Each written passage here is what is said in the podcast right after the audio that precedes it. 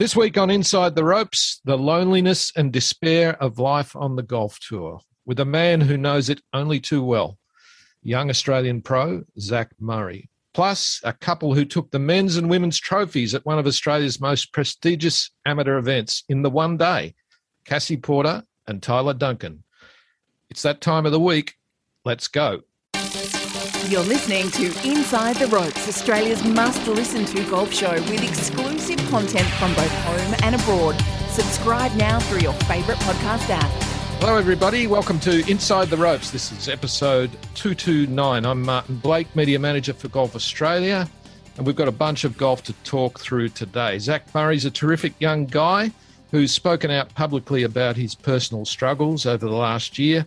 And the good news is that he's ready to get back on the horse. We'll get back to that world record by a bunch of European Tour pros, including our own Minwoo Lee. And we'll cover the Capera Bowl as well. And it's my pleasure to introduce my co-host today for her Inside the Ropes debut. Welcome, Tiffany Cherry. Thanks, Blakey. It's great to be joining you. Love golf, uh, love the podcast. And, yeah, really looking forward to speaking to some great guests on the show.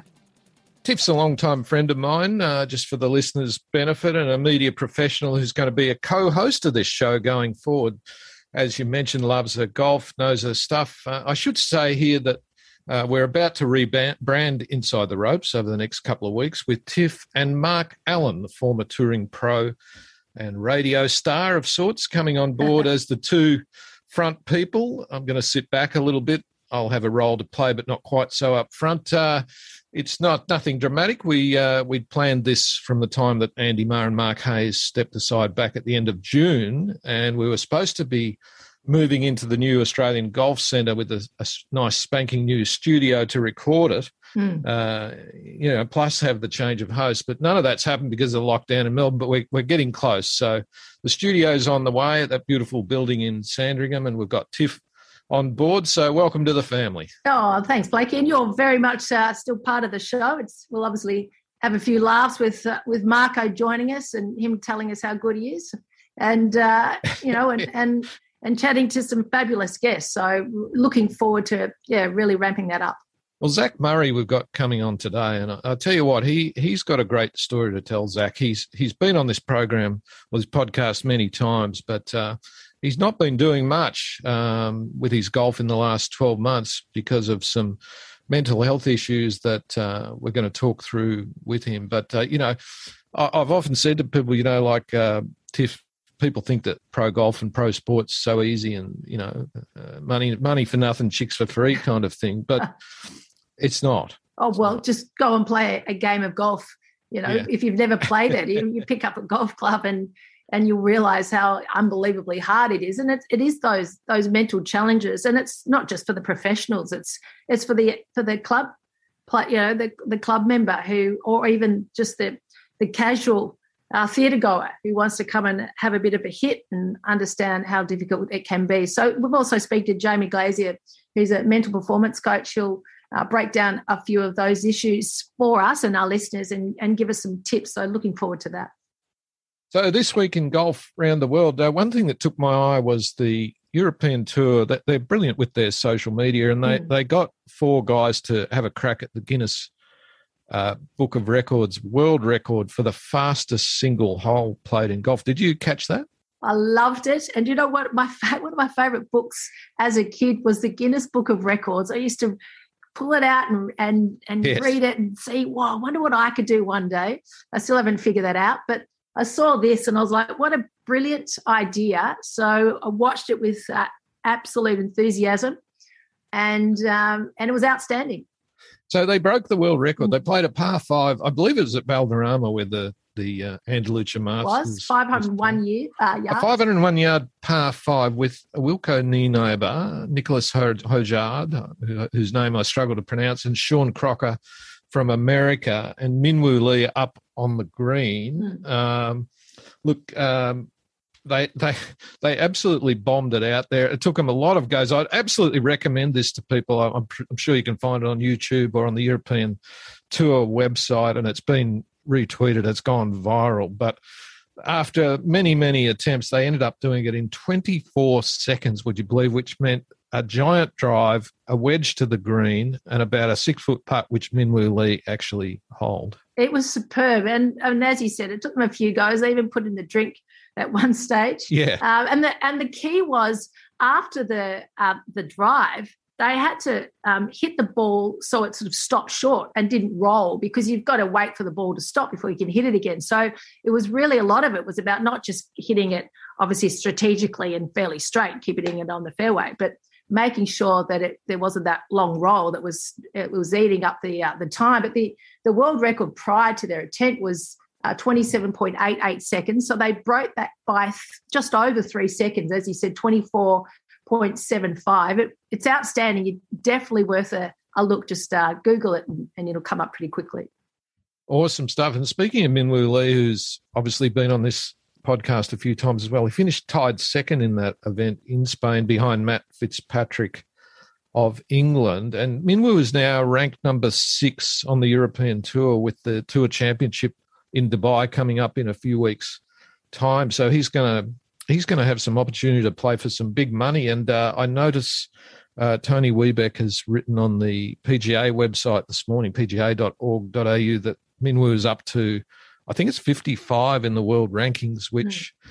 is very significant, because year-end uh, top fifty ranking gets you into the majors, I believe, certainly uh, straight into Augusta in April. So he only really needs a couple more good performances and uh, he, he will be in there. So, and now he's got world record holder on his Instagram bio. That was the key driver for the four of them to, to smash the world record. Yeah, that, that was pretty cool too. So world of the world of golf's been interesting this week. Uh, Adam Scott finished tied fifth in the C J Cup in Las Vegas. Uh, the big story there was Rory McIlroy uh, logging his twentieth win on the U S P G A Tour. He was absolutely awesome, McIlroy. Uh, Ricky Fowler jumped up in that tournament as well. So it was a, it was a great leaderboard, and a, actually it was a terrific tournament, and McIlroy was just too good on the last day. He's the thirty-eighth player to uh, log twenty wins on the U S Tour. Greg Norman's the only Australian. He has twenty. But uh, Rory, as ever, did a, a fantastic interview afterwards, Tiff. He's mm. a great speaker, and he talks a bit about uh, the the issues that he had after the Ryder Cup where he didn't play well. Let's have a listen to Rory McIlroy talk about that. There was a lot of reflection the last couple of weeks, and um, you know, this is what I need to do. I just need to. I need to play golf. I need to.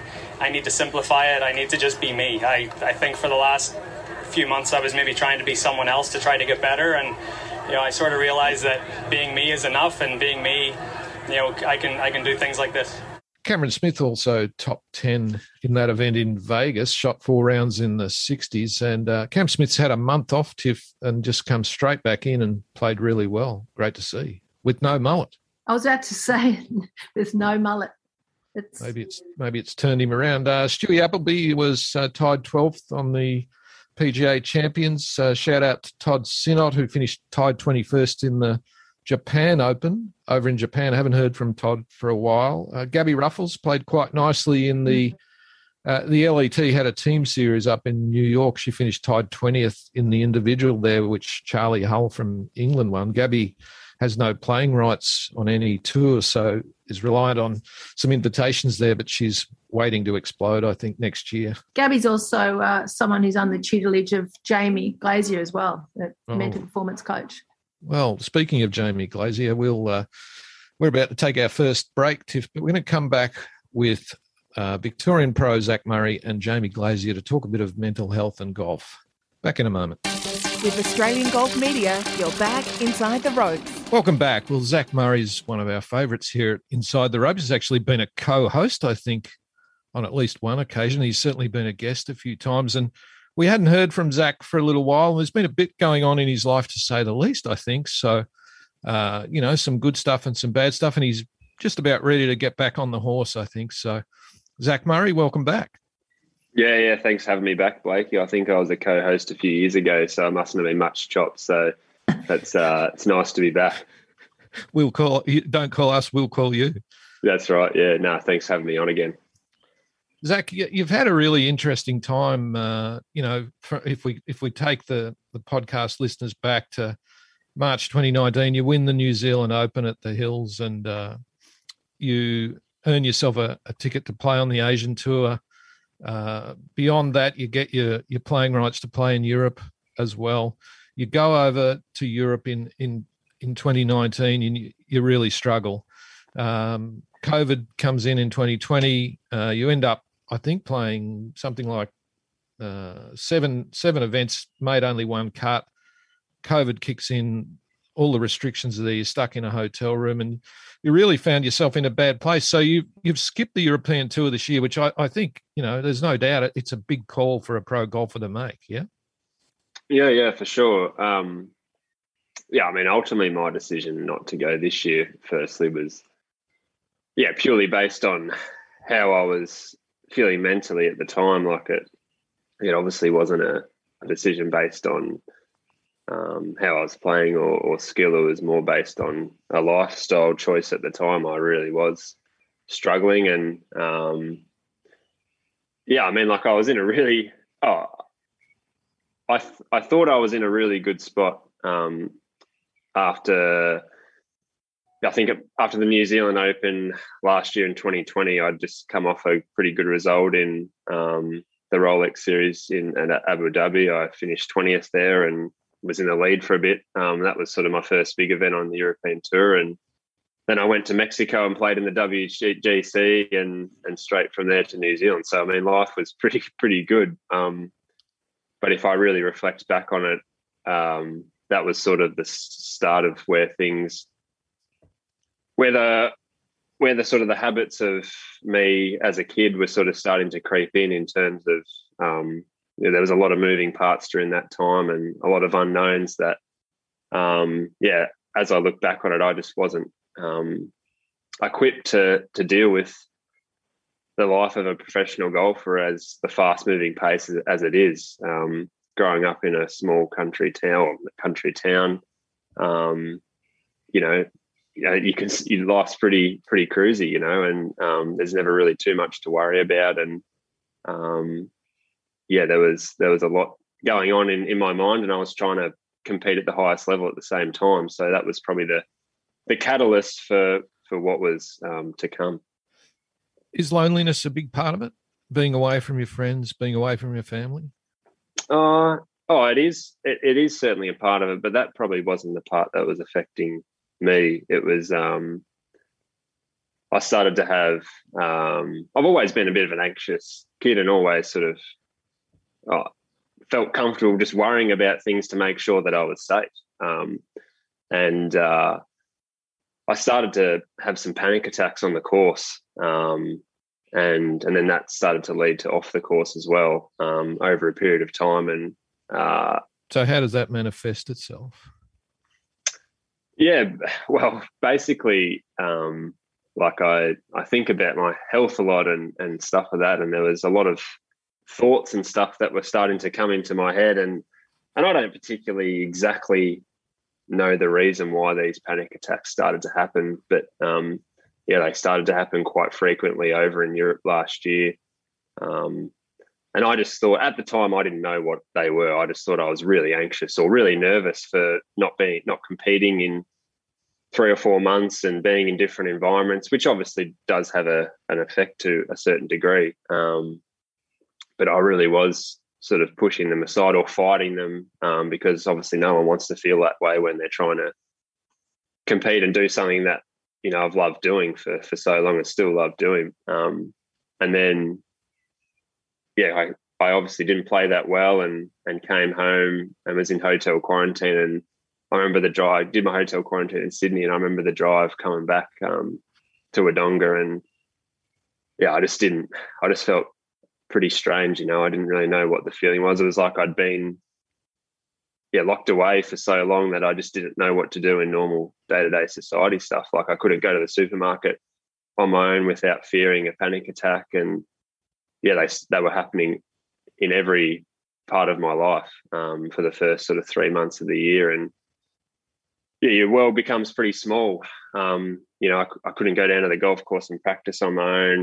Um, You know, well, I could, but I would have, I would probably most likely have a panic attack. And it got to the point where I just couldn't, I just didn't want to, oh yeah, I just had a, so much of a fear of it that I just stopped doing a lot of things that I love doing. So for me, that was that was the thing I was struggling with. Like I, for a while, I'd, you know, my girlfriend's travelled with me and we've been together since high school. So the loneliness factor for me isn't the the case, you know, because I I I wouldn't play professional golf if I didn't get to travel with somebody and be able to share the the experiences. You know, like I'm a family person and um, I love the game, but for me to be able to compete at my best, to have someone there that I can share the ups and downs with is really key for me. But um, yeah, there was, yeah, the last I'm you know I'm a lot a lot better now, and I've worked pretty hard with um, some pretty pretty special people to get me back to this stage. But yeah, it was a pretty yeah, it was a I don't even know really know how to describe it because it's such a blur, and you really are in a you feel like you're in a different world when you're dealing with these panic attacks on a daily basis.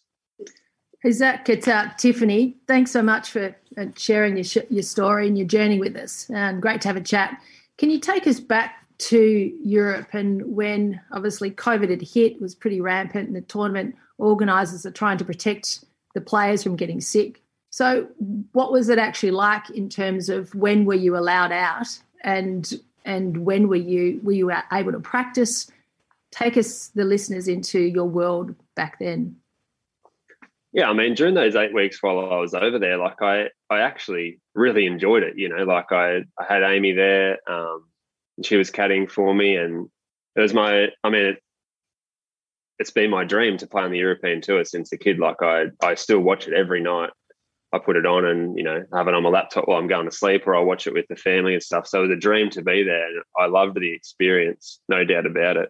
Um, but it certainly was something that, for me, I just, yeah, like I went in blind. So basically for those, during a tournament week, you get tested whenever you come in on a Monday or Tuesday, um, wait for your result. And then, yeah, I mean, once once those um, things are out of the way, it's it's pretty it's pretty normal golf-wise. But it's just that um, isolation or not being able to live as you like, which everyone went through um, to some degree during that time. Um, so in in some regards, like I was lucky to be still be able to get out there and compete and um, keep busy. But it was more just uh, for me, the things that I'd relied on to really enjoy playing professional golf away from home was getting out and seeing the world, um, getting involved in the place I was at. And that's something that, um, you know, I'd done previously that had, you know, really allowed me to just be me, but being mm. stuck inside probably, um, yeah, for an extended period of time really started to to wear down on me. So, yeah, I mean, the week, the structure of the week didn't really change in terms of the preparation and, you know, the golf, but it was just all the other things that, um, yeah, I mean, we all haven't been able to do, which is, um, yeah, definitely taken taken a toll on a, on a lot of us, you know. You say it manifests in a panic attack. Were there times when you thought this is just too much and golf, as much as you loved it, it uh, it wasn't for you? You you, you know, you thought that uh, you didn't want to live your life doing, going through the emotional turmoil that you're experiencing? Oh, well, yeah, I mean, there never, like I'm pretty resilient. Like, I mean, I I... I was competing and playing well while dealing with this, mm. you know, like, I mean, Mexico, um, when I, I when I played the W G C in Mexico, I, I still remember it like it was yesterday. Like it was one of the hardest weeks of my life because I just, that was at the point where I didn't know what was going on. Like we're at altitude. I got food poisoning throughout the week. Like there was all these things that were going on that, you know, like at, at some st- at one stage I was having a panic attack, which I know now. And like, I thought it was because I was at altitude and like, so I'm for nine holes there, I'm trying to work out what's going wrong with me. You know, like, am I, am I able to breathe properly? You know, like, so me as a worrier, like I was just in and out of trying to, you know, play the best golf I can to basically trying to survive in some degree. You know, in my mind, that's what I was trying to do. In reality, I was okay, but I was manifesting this, um, you know, on all the worries that I was having. And you know, twelve months later, New South Wales Open for me this year was the point where I said, I can't do this anymore. Um, uh, to the to the point where I, I need to get myself right, because it was three weeks before I was about to go to Europe. Um, you know, everything was organised. I was going to play the Austrian Open. That was my first event going to be. And, um, yeah, the last round of the New South Wales Open, I I had I had my partner there, mum was there, um, grandma was there. Like, I had such a great um, support team there. But the, the four days of tournament golf, I was just in the fight or flight state every round the whole time. Like, and I was, I think I was maybe a couple of shots off the lead with six or seven holes to go. Like, and I just had five birdies in a row, and I was basically, I, I was having a panic, like I was panicking to finish, you know? Um, so it was the combination of being in that fight or flight and the competition nerves.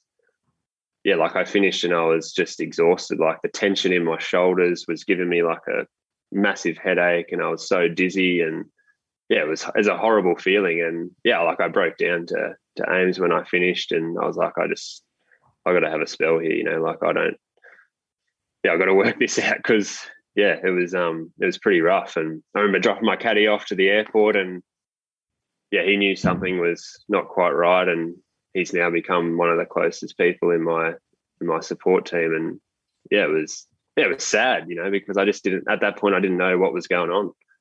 Um, and there's so many questions and doubts that go through your mind. And yeah, six months later, I obviously know what was going on, and and things are a lot better, and I'm able to yeah, say to myself, bring it on, you know, rather than trying to push it away, you know. But that's taken a long time. Um, well, not a long time, because in retrospect, it's only six months. So some people go through years trying to work it out, and I'm very lucky that I've had the support to help me. But yeah, it was it was pretty rough there for a while. I know um, your girlfriend, Amy, who you mentioned, obviously is part of your support network, has a psychology degree. But what, for anyone else experiencing what you went through, um, what was the first step you took? What would you recommend? How did you get yourself out of that place to where you are now? Yeah, I started seeing um, a, a psychologist down in Melbourne um, that was organised through like Golf Australia and the A I S. And I've always been someone that I've always said that I'll, I'll just I'll work it out myself. You know, like I'll I'll get through this, um, and that's obviously allows me to to learn and stuff. But for me, it got to the point where I didn't know what was going on. Um, So, yeah, I started to see him, and every, well, I think, yeah, we've done about yeah, twelve or thirteen sessions since, uh, yeah, basically May, I, I think it is, basically every couple of weeks. And um, the first session for me, like I had a panic attack while I was seeing him, like, you know, like, because I was just so worked up about being there, and I just couldn't control my emotions at that stage. Like, I just was fearing Oh, you know, everything. So for me, those first few sessions, I've only done one in person, because then Melbourne got locked down and everything's been over Zoom. But for me, it was the first three or four sessions was really breaking down what was going on, and, and they were extremely difficult. Um, even in the comfort of my own home over Zoom, like it was, it was really hard. Um, but I knew it was going to be hard. You know, I knew that it was at a point where like I was already struggling. So it was like, I need to do something about it. And it's really at the crux of it, it's just been education, um you know, eliminating the eliminating the unknown um to a degree in my mind to allow me to understand, hey, this is what's going on, I know I'm going to be okay. Um you know, going through all the things that I fear, you know, going through all the safety behaviors that I have in my head that I that we all put in place day to day. You know, like for me, it was, you know, I couldn't, I couldn't be at home alone, you know, at, you know, six months ago. Like even if Ames, like Ames lives five minutes down the road, and I was, I'd walk into home and I'd just be an anxious mess if there was no one home. Um, so all those little safety behaviors that you, that I slowly have to eliminate in my mind to become more self-sufficient and be able to, well, basically at the end of the day, live my life how the way I want to live it, and not have to rely on people to to be there for me. So um yeah, it's been hard because during that period, you have to expose yourself. You know, you have to go through the, you have to live the panic attack and be able to sit there and sit through it because, um, yeah, if you, if, if you, if I'm not able to do that, I'll forever still fear that it's going to hurt me, you know? And, um, so it's, it's educating, um, and it's building your confidence back up slowly and slowly to then be able to get out and expose yourself and, and build that confidence, you know, and it's all in, it's all individual and it's all, everyone's got to sort of find their own ways to do it. And, but yeah, I think one thing that we all know, and, and I think having these discussions is that things do, do get better. Um, if you can surround yourself with um, some support, you know, and uh, I'm obviously very lucky that I've got, you know, I get the opportunity to work with some of the best. Um, and I really do have a passion to help people that don't have that opportunity, you know, because um, yeah, it's extremely difficult for people who, you know, I'm, I'm lucky that I've got a, you know, I've, I get twelve sessions that are supported by, um, you know, a, an institute and being able to help me achieve my goals. And for people that don't have that, it's, um, yeah, it's extremely difficult. So having these discussions, if it can help anyone in any way, is, is really crucial. Well, well done for that. Mm. Absolutely well done for speaking out and well done for going and getting help because so many people just let these things roll along. I just wanted to ask you one more thing before we introduce Jamie Glazier to the conversation. Jamie Glazier, mental performance coach who you're familiar with, but um, are you convinced that you, you're through it? Um, are you are you going to be able to to go again? I know that you're planning to play this summer in Australia and you'll, you've still got your European ticket, so you'll you're planning to go back next year at some point. Um, how do you know whether you're, you're kind of through this? I'm convinced I'll get through it one hundred percent. I have no doubt. Um, it's more just the timing of it, Blakey. That's the only question that I have in my mind, which really at the end of the day, I can't, can, I can control it to some degree on ter- in terms of what I, what I do and how I expose myself. But, um, I think with what I know in myself now, and even, you know, that, that question, you know, like I ask myself that question every day, am I going to be able to get on a plane and go and play at the highest level again? And yeah, some days I sit here and go, I don't, I don't, I don't know how I'm going to do that. And then other days I'll be, you know, I'll, I could run through a brick wall, but that's every, that's, that's us as humans, you know, some, some days we feel fantastic and do things and other days we don't. And for me, it's the biggest learning thing is not letting my emotions dictate what I want to do, you know, and just getting out of bed every day and doing what I need to do. And that's for me what is making the biggest difference. You know, like Ames has just gone back to work um for the last three or four weeks, so having that safety net in my mind Um, and not having her around while everyone's out throughout the day. My brothers are at school, mum and dad are at work. I've had to do things and live my life the way I want to live them on my own. And uh, it's the biggest, it's the most progress I've made in the last six months because I've just had to do it. And sometimes when you've sort of got your back against the wall, that's when you make the biggest progress with education. Now that I'm educated and I know what's going on, I don't fear it as much. I still like, I still don't want to have to deal with it, but I'm getting to the point now where when it does happen, my mind immediately just goes, bring it on, you know, like I'm, I've just got to, I've got to do it because I have such a drive to get back out and compete. And not only that, but live, live a, live a life of not in fear, you know, and, uh, but it takes time. I don't like, I, you can, I can say that I'm, I'm going to, I'm going to be out there next year, which, yeah, like if I'm being honest, I don't, I don't one hundred percent know that, you know, but I'm going to give it, I'm just going to keep plugging away. And I know that if I do that, then I'll get back out there eventually. Jamie Glazier, you've worked with Lucas Herbert, who, you know, maybe eighteen months ago uh, was having not, not these same issues, but certainly uh, struggling as a young pro out on tour with loneliness and all the things that come with with the COVID nineteen restrictions. Um, Does this sound familiar to you? I mean, people think that pro golf is such a cruisy game, don't they?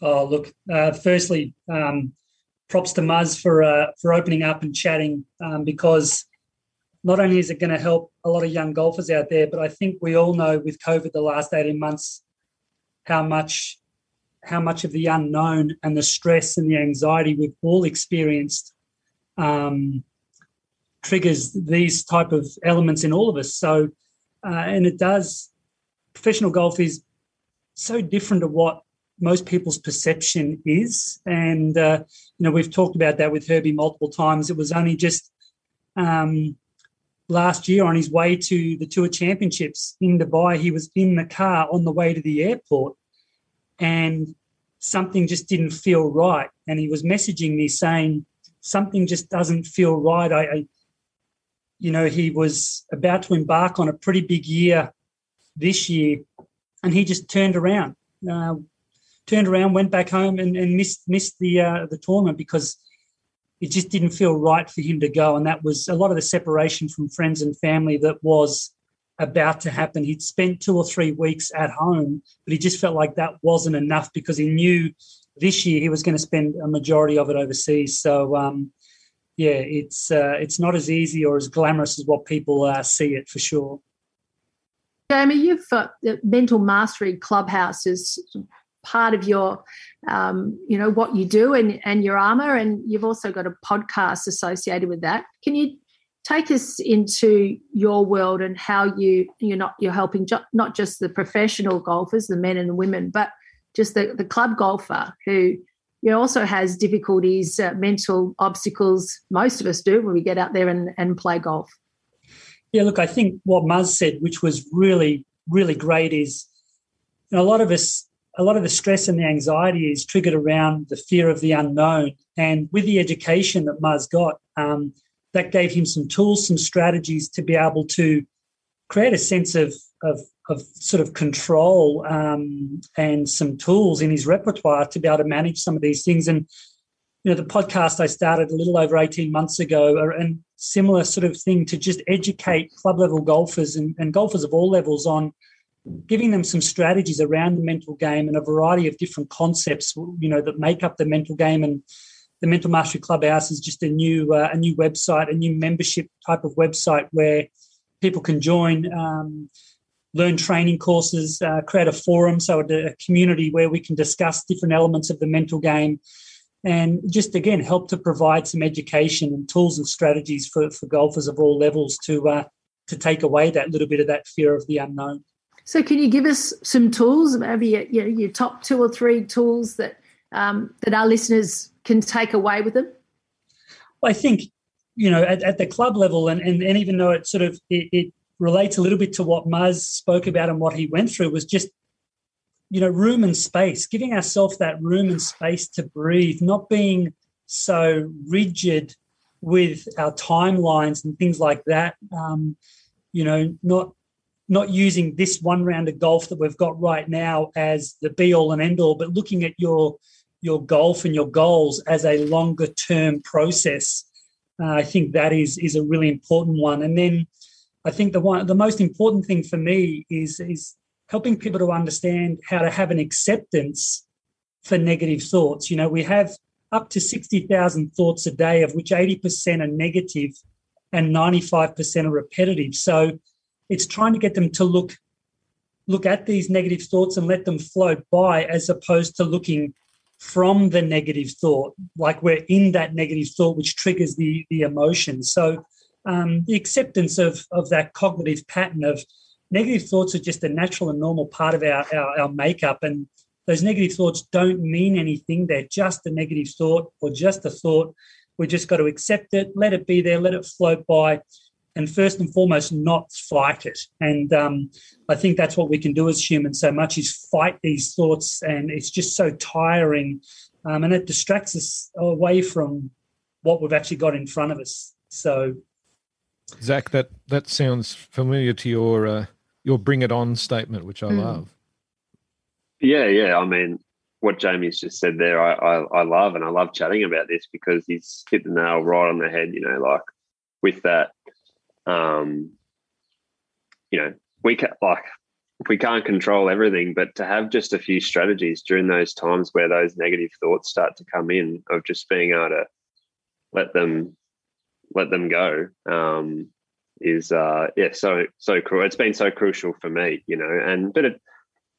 Yeah, like I was at a point there where I just couldn't, you know, like because I had that that fear was so strong. But once you sort of just start to see that that little bit of, um, you know, that that result of saying bring it on, or or you know, for me, I went back to work at Drum and Golf for a bit, and they started to come on, you know, a bit, and I I just had to engage with the the customer, you know, and and say, look, I'm not these thoughts or the fear I'm having, just to engage with. Um, you know, what, with what I'm doing, uh, like I did that and it just went away just like that, you know, and I was like, oh, geez, there you go, you know. So it's just like a few little things that you do just start to change your whole perception of of it all, you know. And, you know, there was days where I'd walk out of work and, like, I'd just be smiling so much because I'm like, geez, like I just, I overcome that on my own. Like I didn't have to call anybody. I didn't have to do anything. Like I just engaged with what I'm, what I'm doing. And then, you know, and then we sort of went back into lockdown. So it was sort of like, it eliminated that um, engagement a bit and, and, and stuff. So I had to sort of find ways to then um, engage myself with being the best person or the best professional golfer that I wanted to be. And, and then that sort of brought me back to starting to get back into the practice and, and the gym and stuff, and and then your days just start to flow. So it's um yeah, it's just just a bit of time and and a bit of a bit of dedication, and it starts to starts to pay off. So, Maz, Jay, um, sorry, Tiff. No, you go. Um, Maz, that that that bring it on statement. Um, obviously, to me, it sounds like you guys have anchored that. Um, I don't know whether you went through some anchoring processes whereby when those situations would pop up, you would go through that statement of bring it on, and then that would just revert your mind's attention uh, away from the, the anxiousness and, and more so into a strategy, a solution um, to cope with that situation? Yeah, I think it was um, – yeah, I mean, we've had some great discussions about it, and I think it's um, – it was more being um, intrigued by what was going on, you know, like, uh, you know, when I was having them, once I started to learn that, you know, it's just – Or, you know, like the, the the feelings that you get are shocking, you know, like the beating heart and the dizziness, and you just can't think straight, is shocking. But once you sort of, once you learn that, like, it doesn't last, um, you know, it, it you know, it's not going to last forever and it's not going to hurt you.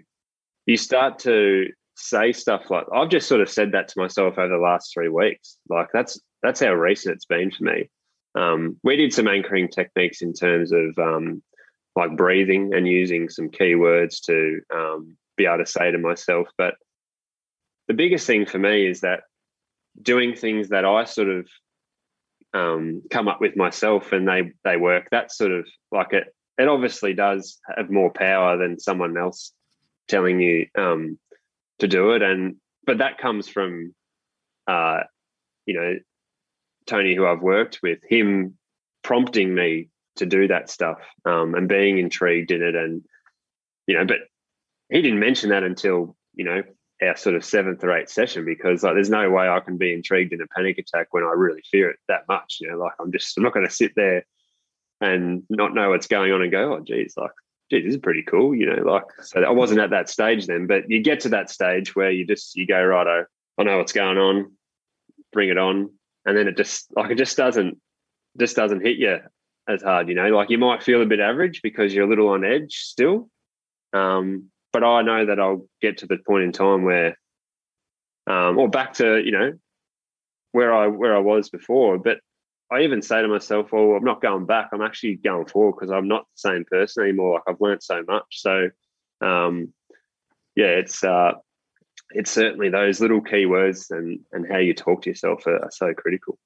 Who knows, Zach, you might come out of this, you know, a better player, better golfer, better person. Oh, yeah, I, I one hundred percent think so as well, because, like, I obviously we've all had so much time to reflect, and and I, even though I've had um, some great success and I've got, you know, um, a card on a on a on, on you know on a major tour, I still think to some degree with how my mind works, I've probably held myself back um, just just with how I talk to myself sometimes, and and we all do. But um, yeah, like what I've gone through, like I've really had to be in tune with um, that internal voice that you have, and uh, and not letting that dictate what you want to do. Um, so yeah, it's it's certainly given me a lot um, a lot of a lot of tools to be able to use on the course. Um, and be able to give myself the best opportunity to play play well week in and week out, and and deal with the adversity as well. So,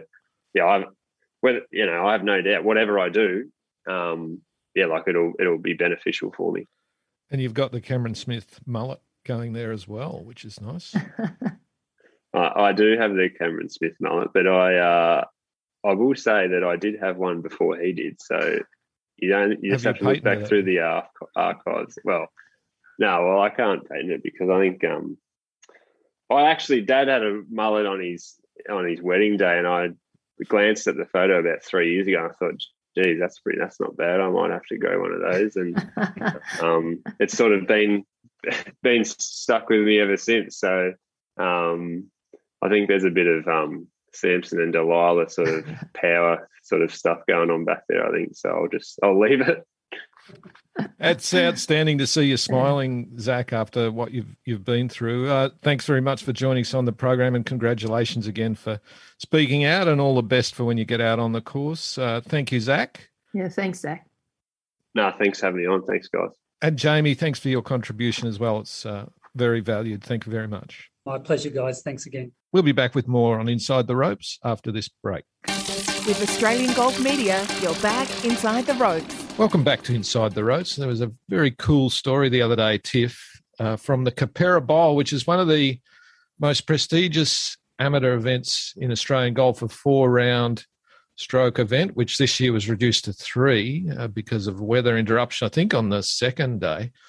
But it turned into a great story because Cassie Porter from Perigian Golf Club uh, won the women's event. Then um, I think she picked up four shots on the last four holes mm. to win win the fifty-four hole women's event, which uh, continues a great comeback for Cassie from uh, a bad back injury. But she then put her clubs away and walked across and watched her boyfriend, Tyler Duncan, win the men's event in a playoff. So boyfriend and girlfriend won the Capera Bowl. So Cassie Porter and Tyler Duncan, welcome to Inside the Ropes. Thanks so much. Thanks for having us, guys.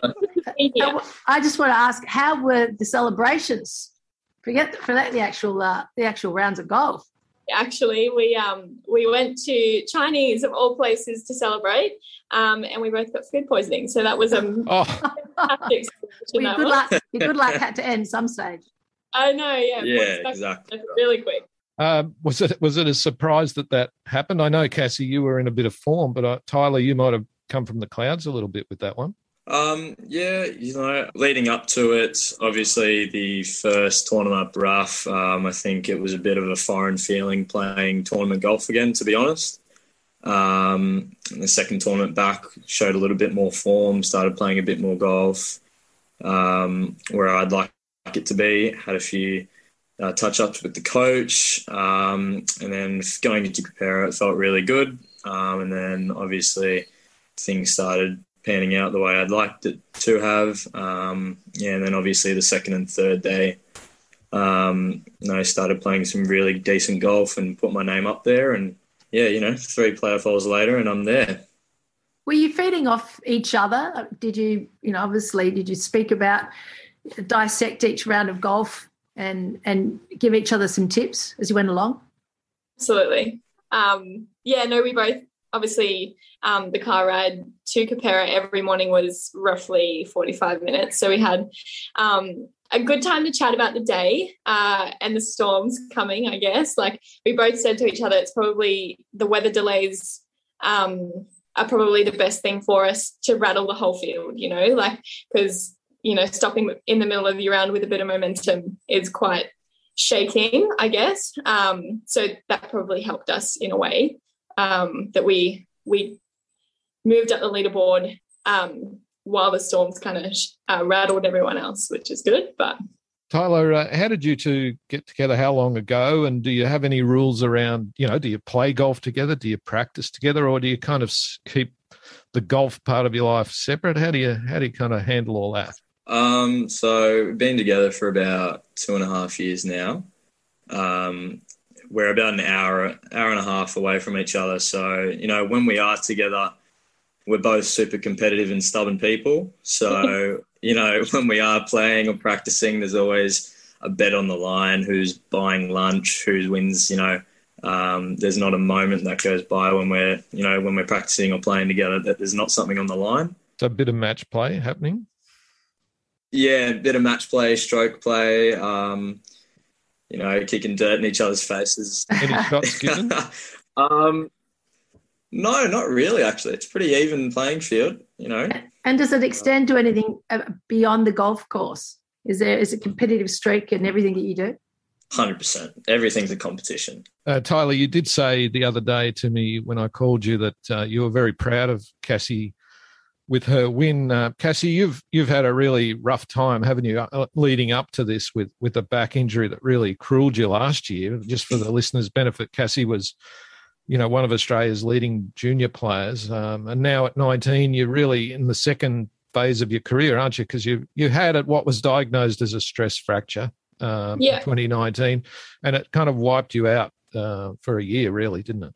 Yeah, it did. Look, I um, at the start of twenty nineteen, I sort of decided to, oh, was it twenty twenty? I'm not sure. Probably twenty twenty. I decided to take a month anyway because I was finishing my studies. Um, and then, yeah, I got diagnosed with a stress fracture. So a month turned into eighteen months, which was a little bit unfortunate. Um, but look, yeah, it, I, I definitely learned something from it. You know, I was seventeen and thought I was untouchable. So I definitely know that I need um, to look after myself. Are you over the back injury? I know that uh, there's some sort of debate about whether it actually is a stress fracture now, but Um, is it gone now? Are you having any problems with it, any issues with it? No, so I uh, look, I'm I'm fine pain-wise. The stress fracture is still there. The scans do show it. Um, but the pain, turns out the pain actually wasn't coming from my back. It was coming from tight glutes and hammies. So, um, yeah, we treated the stress fracture while it was something else, which probably didn't help, but we're on the right track now. Cassie, my background is a former physio, and I've treated uh, a lot of younger um, sports people, especially in golf and cricket, um, with, with back stress fractures. Did you have to learn how to, you know, to do your swing again? Did you have to break that down? To, is that as part of your rehab? Um, was it, you know, your swing and, and the style um, causing significant stress on a certain part of your back? Uh, yes and no. Um My swing is obviously, there's a lot of movement in my swing because I'm quite flexible. Um, that didn't help, but the main reason was because I didn't have enough strength um, to support it. So how we've overcome that is pretty much just getting me stronger so I can support the movement. Um, so, yeah, that, that was pretty much all I needed to do, but obviously that um, entails a lot of hard work. And as part of that strength, that would have no doubt enhanced your golf. Uh, obviously, you're probably driving a lot longer. Yeah, no, it's funny coming back and playing different courses. You know, I played them three years ago, but now all my clubs are going so much longer, and it's kind of like a big, big shock to the system. You know, you, you suddenly got eighty metres instead of one hundred fifty in. So it's like, yeah, no, it's it's pretty special. Tyler, what's next for you? And I'll ask Cassie that as well. But first of all, Tyler, I think you're thinking about heading to tour school soon? Uh, yeah, obviously in the near future, towards the end of the year, we're looking at uh, events like Tassie Am and Port Phillip. Obviously it's dependent on what the borders are doing. Um, if they open up, um, then we see a little bit further on, Cass and I are thinking of going over to the States, um, do that amateur circuit over there. And then if all things pan out, go Corn Ferry, um, try and make the pro ranks over there. Cause you know, essentially that's where you want to be, right? If you want to improve your golf. Um, so hopefully that, that, that'd be the perfect scenario. And uh, stay away from dodgy Chinese restaurants. Cassie, uh, I think you uh, might be playing in the Asia-Pacific Amateur in the United Arab Emirates, maybe, if you can get there. Yeah, if I. The question is if I can get back at this stage. Um, getting there is all good. Just getting back is a little uh, difficult. Um, but yeah, so I am invited, but we just got to see uh, with all the restrictions and COVID throwing a big spanner in the works, whether I can go and come back with no issues. And guys, we just spoke to Zach Murray about uh, some of his mental health issues and and panic attacks that he's experienced, and a lot of that's brought on by COVID. Did you find any um, issues with COVID yourself that you've had to overcome, you know, with uh, obviously the isolation and, and and the parameters of which you could and couldn't play golf? I'll let you go first, Ty. Yeah, um, look, a lot of the planning towards tournaments was obviously dictated by COVID.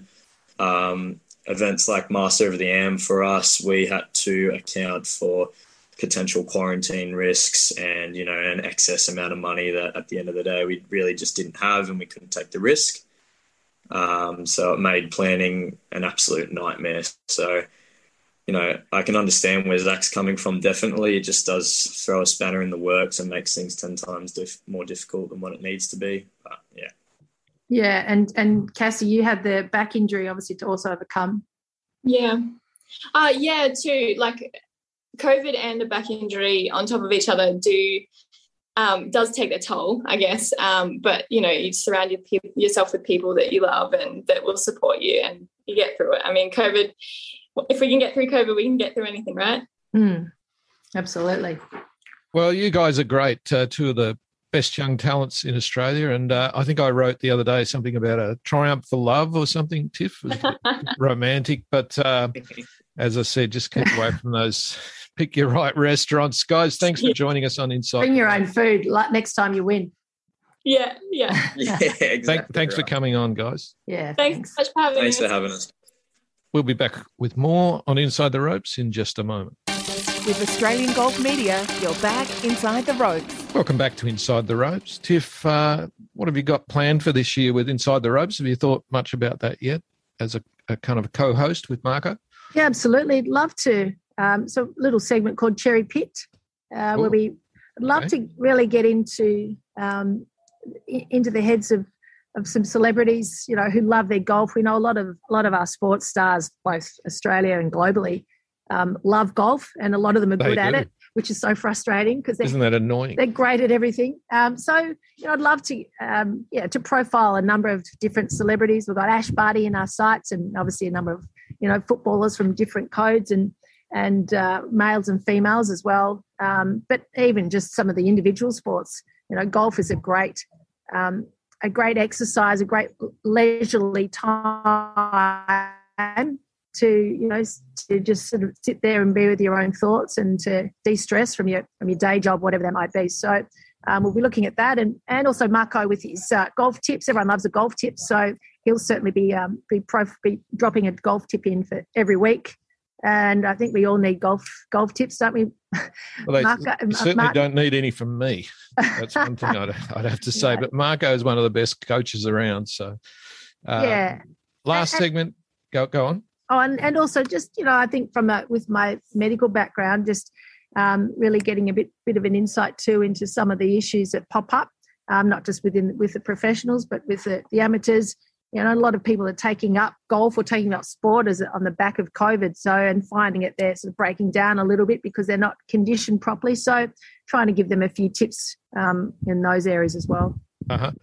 So since we spoke on the podcast last week, the Australian Opens, both men's and women, have been cancelled. Uh, a big decision there made by Golf Australia. Uh, I didn't want to say too much about it other than there's been some criticism of Golf Australia for making the call. Um, I think most of the criticism comes from a place where um, there's a little lack of information there. It's all very well for people to say, as they have, that um, you know you should just have a, an Australian Open for, for local players. I mean, that uh, that is obviously something that you could do. You can just put an event on wherever you like, if you, you know, you can and call it the Australian Open, but you do, you do have to go back to your sponsors and your television mm. network and tell them uh, that it's going to be a compromised field, and that can be a, a very difficult conversation. I mean, uh, the, it's expensive to run yeah. the Australian Open, both Incredible. men's and women's, and uh, you know, you need you need money to cover it. Golf Australia is not in a position to put the the sport at risk. Where you know th- there's not a lot of money in Australian golf. There is no television money in Australian golf. I think the I looked at the budget of Golf Australia once, and it was roughly one tenth or a bit less than Cricket Australia, for instance. Uh, it it makes a hell of a difference. So uh, apart from that, you know, you, you've got to got to have a venue. Um, yeah, I mean, no, historically, it's it's hard enough getting top international golfers to golf events because of scheduling, and and you add on top of that potential quarantine, or there, it's some in some capacity. It just makes for, you know, a really difficult um, ingredients to put an event on, and, and top of the other aspects that you've just said. And yeah. and you can't be losing money for events because you've got to look at strategically, you've got to look at the long-term future of the sport. Yeah, and, uh, you know, what what I'm guessing Golf Australia, I'm an employee of Golf Australia, but I'm guessing they're, they're considering that, that it needs to have a pause, just as the Australian Grand Prix, for instance, is, has been stopped for the last two years, and the Tour Down Under is another international event in cycling that they've had to, to call off because they can't get people in. Now, the New South Wales Premier, the new Premier, announced the day after we announced the pausing of the, the Opens that quarantine would not be required for vaccinated people in New South Wales, and a few people jumped all over that, but it's really too late. I mean, the venue is an issue. The Australian Open Men was to be at the Australian, but my understanding is that the Australian uh, did not want it when it was put back to February. They did not want it. They didn't feel that they could present the course in the best way that they wanted to, or in the best light. And I also think that um, Golf Australia, with, with their discussions with this, it's a really hard decision, but I think that they feel like if they did run an event that was very... Uh, well, a pale imitation of an Australian Open. Is that really what, what we want? It may actually damage the reputation yes. of the tournament more than not having it at all. So yeah. we are off for this year, and the Women's Open, there was probably never any chance that that could happen in Adelaide next year because the L P G A players just will not come through quarantine. And without them, uh, there really aren't enough top quality Australian players to make a field. There literally aren't enough Uh, to make a, a field of that quality. So that was never going to happen. So difficult week in that way, but um, the decision's been made, and we'll be back at Victoria about next November, December, uh, Victoria Golf Club in Melbourne, and uh, bigger, bigger and better, we would hope. Absolutely. It'll make us, yeah, it'll make us more hungry, you know, for the for those big tournaments. And then we can also uh, focus on the state-based tournaments and championships, and, and give them a little bit more publicity.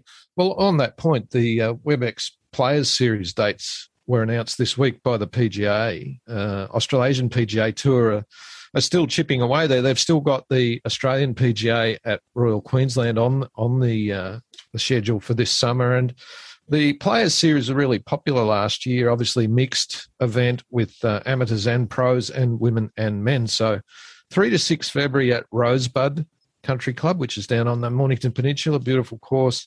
three to six March at Bonnie Doon in Sydney, another great, great course. They hosted an event last year which went really well. And the new one is ten to thirteen March at Oaks Cypress Lakes up in the Hunter Valley. Uh, that's that's uh, the Hunter Valley version of that. So uh, there there is golf to watch. It's just not, uh, I guess it's not at the absolute uh, level that that the Australian Open, the Women's Australian Open are, but certainly the P G A will be a terrific event once they get it going, and these Players Series events are a lot of fun. And we've experienced that across different sports, haven't we, anyway, through COVID. So it's just giving us a different skew and a different experience, and we take the then we, we take the best out of that and, and use it moving forward. Just on the mixed events, I played in the Victorian P G A Championships earlier this year at Moona Links and had an absolute ball. Uh, my partner was Andrew Dott, who ended up, uh, I think he finished tied for eighteenth, and then he yeah. played again the top ten the following week. Um, but it was such a brilliant experience, and also to play four rounds of golf um, back to back to back to back. Mm. I was buggered after the second, um, the second round. I, I swear they needed a stretcher for the for the final, and it, you know, some of the the weather was uh, windy and raining at different times. All the, the experiences that you go through on the sandbelt. Um, but it really was a magnificent, magnificent experience, and you know, hats off to the organisers um, for those those type of, of events, because it really gives the, the club player, the amateur player, uh, a real insight into, you know, into uh, the experience of a professional.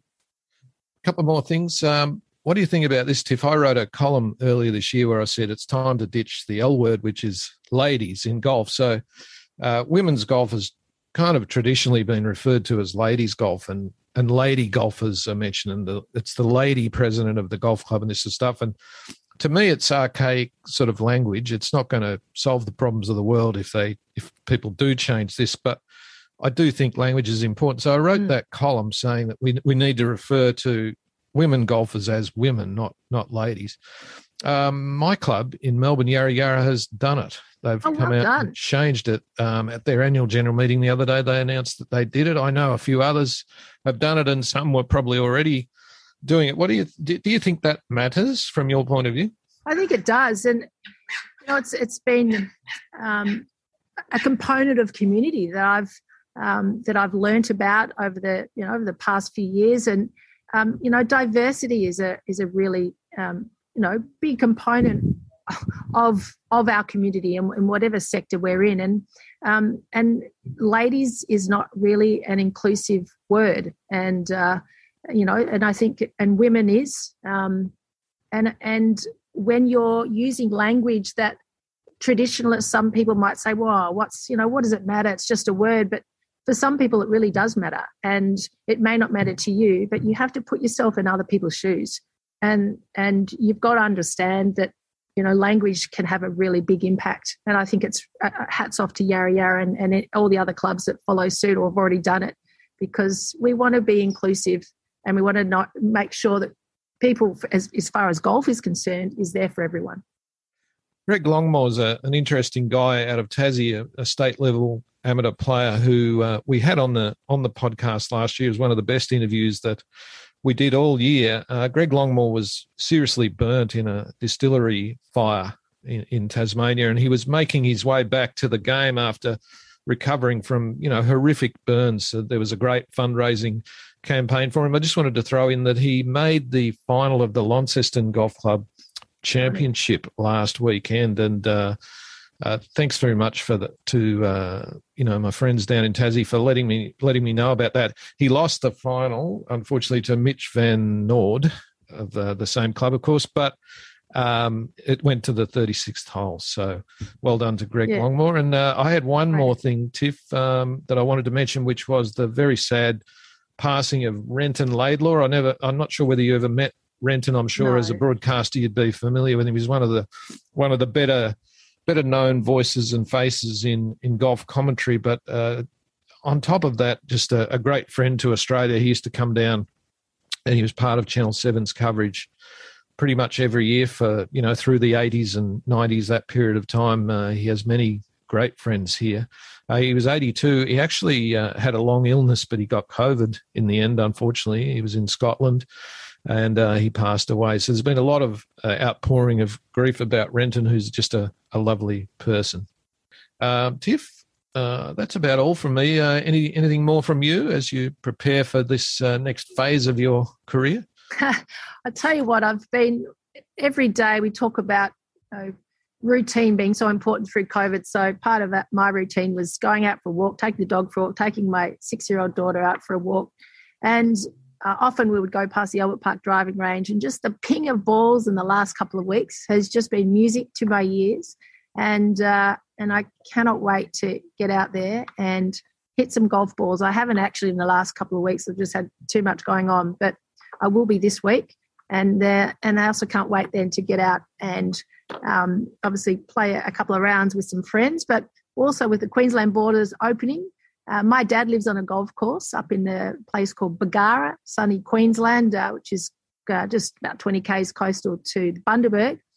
And and I'm praying that I'll be able to get up there now for Christmas and, and play our traditional round of golf, um, our Christmas round. So that's, so that's in the horizon. That's in my sights. What could be better than playing golf with your dad? Tiff, uh, thanks for your contribution today, and great to have you on board. Thanks, Blakey. Really looking forward to uh, the coming weeks and months, and yeah, and having a good, good fun time on the podcast. Make sure you subscribe through the usual channels, and uh, we'll be back here next week with more Aussie golf news on Inside the Ropes.